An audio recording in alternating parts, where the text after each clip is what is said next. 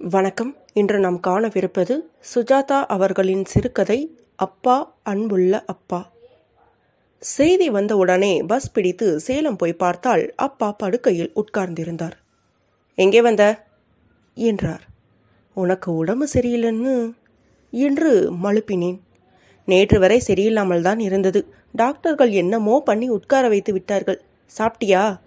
என்றார். எனக்கு என்ன வாங்கிட்டு வந்த? என்னப்பா வேணும் உனக்கு? உப்பு பிஸ்கெட்டு கொஞ்சம் பாதாம் அல்வா அப்புறம் ஒரு சட்டை வாங்கி கொடுத்து விட்டு போ. சட்டையை போட்டு விட்டதும் எப்படி இருக்கேன்? என்றார். பள்ளி இல்லாத செருப்பில் சின்ன குழந்தை போலத்தான் இருந்தார். நர்ஸ் வந்து தாத்தா உங்கள் மகன் கதையெல்லாம் படித்தேன் ரொம்ப இன்டெலிஜென்ட் என்றதற்கு நான் அவனை விட இன்டெலிஜென்ட் என்றார். பேப்பர் பேனா எடுத்து வர சொல்லி உன் முன்னோர் யார் என்று அப்புறம் தெரியாமல் போய்விடும். என்று வம்சாவளியை சொல்லி எழுதி கொள்ள செய்தார். ஞாபகம் தெளிவாக இருந்தது. முதன் முதல் திருவாரில் நூறு ரூபாய் சம்பளத்தில் பதவியேற்ற தேதி சொன்னார். கனகம்பாளையம் பின்கோடு நம்பர் சொன்னார். பழைய விஷயங்கள் எல்லாம் ஞாபகம் இருக்கிறது. சமீப ஞாபகம்தான் தவறி போகிறது. நீ வந்தால் கேட்க வேண்டும் என்று ஏதோ ஒன்று என்ன என்று ஞாபகம் இல்லை. ஞாபகம் வந்ததும் ஒரு காகிதத்தில் குறித்து வைக்கிறேன். அப்பா உனக்கு எத்தனை பென்ஷன் வருகிறது தெரியுமோ? தெரியும். ஆனால் பணத்தில் சுவாரஸ்யம் போய்விட்டது. எத்தனை இருந்தால் என்ன? நீங்கள் எல்லாம் என்னை காப்பாற்றாமலா போவீர்கள்? ஏதாவது படித்து காட்டட்டுமா அப்பா? வேண்டாம். நிறைய படித்தாயிற்று. இப்போது அதெல்லாம் எதற்கு என்று ஒரு அலுப்பு வந்து விட்டது. நீ போ. உனக்கு எத்தனையோ சோழி இருக்கும். அம்மாவின் வருஷாத்திரகம் ஏப்ரல் ஒன்னாம் தேதி வருகிறது. அப்போது வந்தால் போதும். நான் படுத்துக்கொள்ளட்டுமா களைப்பாக இருக்கிறது. காலையில் போவதற்குள் ஒரு முறை சொல்லிவிட்டு போ என்றார். பெங்களூர் திரும்பி வந்து ஒரு வாரத்துக்குள் மறுபடி சீரியஸ் என்று தந்தி வந்தது. என்எஸ் பஸ்ஸில் என்ன சார் அடிக்கடி சேலம் வரீங்க? எங்கப்பா சீரியஸாக இருக்காருப்பா.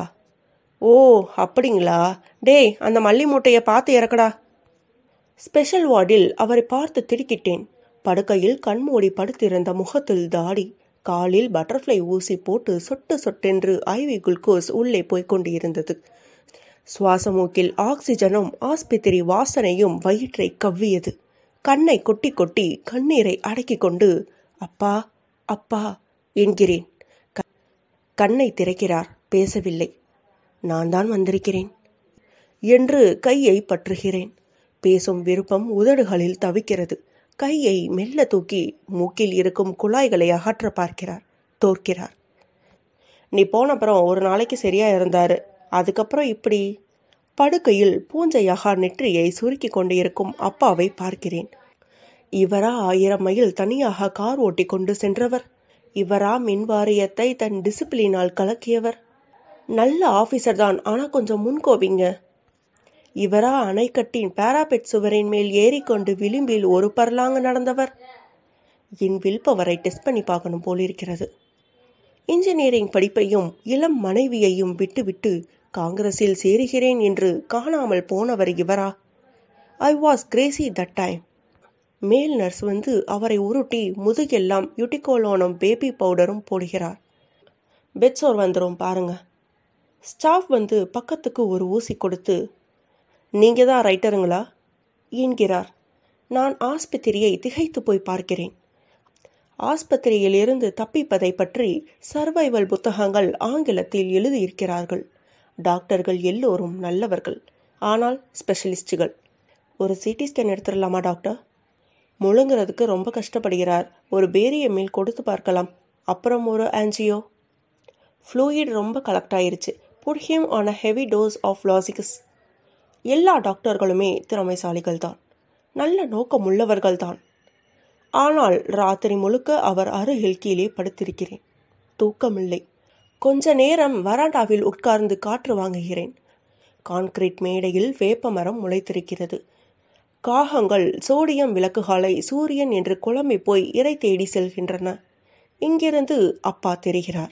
அசையாமல் படுத்திருக்கிறார். முகத்தில் வேதனை எழுதியிருக்கிறது. கூப்பிடுகிறாரா? கிட்ட போய் கேட்கிறேன். என்னப்பா? போதும்பா என்னை விட்டுருப்பா என்று மெல்ல சொல்கிறார். வில்லியம் ஹென்ரியின் கட்டுரை ஞாபகம் வருகிறது. If I had strength enough to hold a pen I would write how easy and pleasant it is to die பொய்.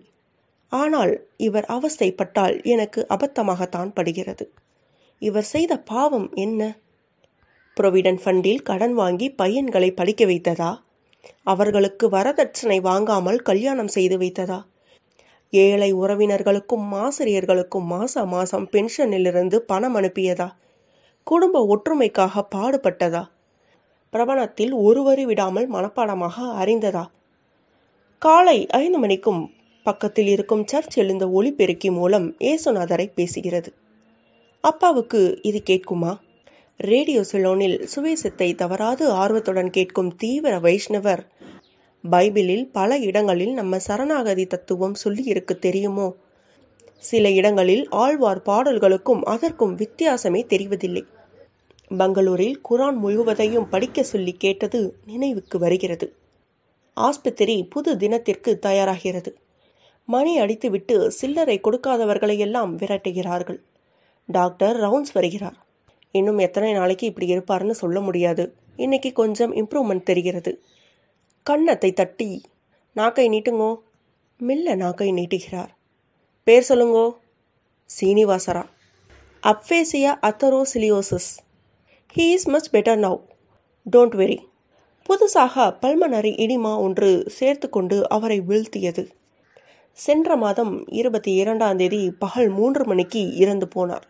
உடன் அப்போது இருந்த சித்தி கண்வழியாக உசுர் போச்சு என்றாள். பம்பாயிலிருந்து தம்பி வர காத்திருந்து மூன்று பிள்ளைகளும் அவரை சுற்றி நின்று கொண்டு அவர் மார்பை கண்ணீரால் நினைத்தோம்.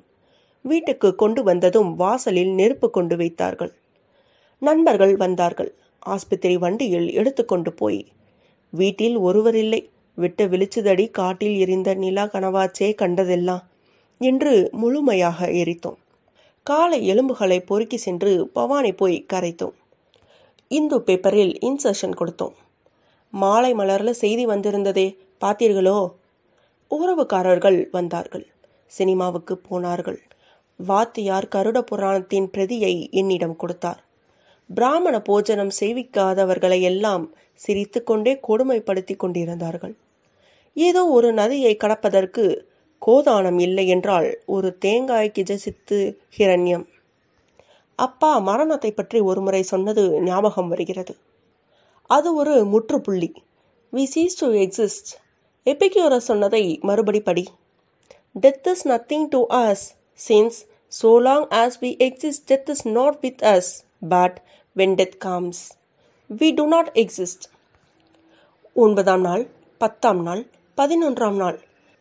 பிரேதத்தின் தாகமும் தாபமும் தீருவதற்காக அதன் ரெப்ரசன்டேட்டிவாக வந்த ஒத்தன் என்னை பார்த்து சிரித்து நீங்கள் எழுதின ரத்தத்தின் நிறம் சிவப்பு குங்குமத்தில் நன்னா இருக்கு சார். அடுத்த தடவை ஒரு சோஷியல் தீமா எடுத்துட்டு எழுதுங்களே. சேலம் கடை தெருவில் பத்தாறு வேஷ்டிகளுக்கும் செம்புகளுக்கும் அலைந்தோம். பரபந்த கோஷ்டி வந்து எங்கள் தலையில் பரிவட்டம் கட்டி நாலாயிரமும் ராமானுச நுத்தாந்தியும் சரம் ஸ்லோகமும் சொல்லிவிட்டு எனக்கினி வருத்தமில்லை. இரண்டு மணி பஸ் பிடித்து போனார்கள். அவ்வளவுதான்ப்பா பிள்ளைகளாம் சேர்ந்துட்டு அவரை பரமபதத்தில் ஆசாரியன் திருவடி சேர்த்துட்டேல் இனி அந்த ஆத்மாவுக்கு ஒரு குறையும் இல்லை. மாசியா சோதம்பத்தை மட்டும் ஒழுங்கா பண்ணிடுங்கோ. சுபஸ்விகாரம். எல்லோரும் பந்தி பந்தியாக சாப்பிடுகிறோம். எட்டனா தச்சனைக்காக வாசல் திண்ணையில் ஒன்பது பேர் காலையில் இருந்து காத்திருக்கிறார்கள். காஷ்வாலிட்டியில் எனக்கு ட்ரங்க் டெலிஃபோன் வருகிறது. தொடர்கதைக்கு டைட்டில் கேட்டு. பெங்களூர் திரும்பி வருவதற்கு முன் அப்பாவின் அந்த கடைசி குறிப்பை பார்க்கிறேன். Ask Rangarajan about bionics overseas பேங்கில் மீசையில்லாத என்னை பார்த்து சிரிப்பை கஷ்டப்பட்டு அடக்கிக் கொள்கிறார்கள். அப்பாவின் எய்தர் ஆர் சர்வைவர் அக்கவுண்டில் அவர் தகனத்துக்கு ஆன செலவு முழுவதும் இருக்கிறது. நன்றி.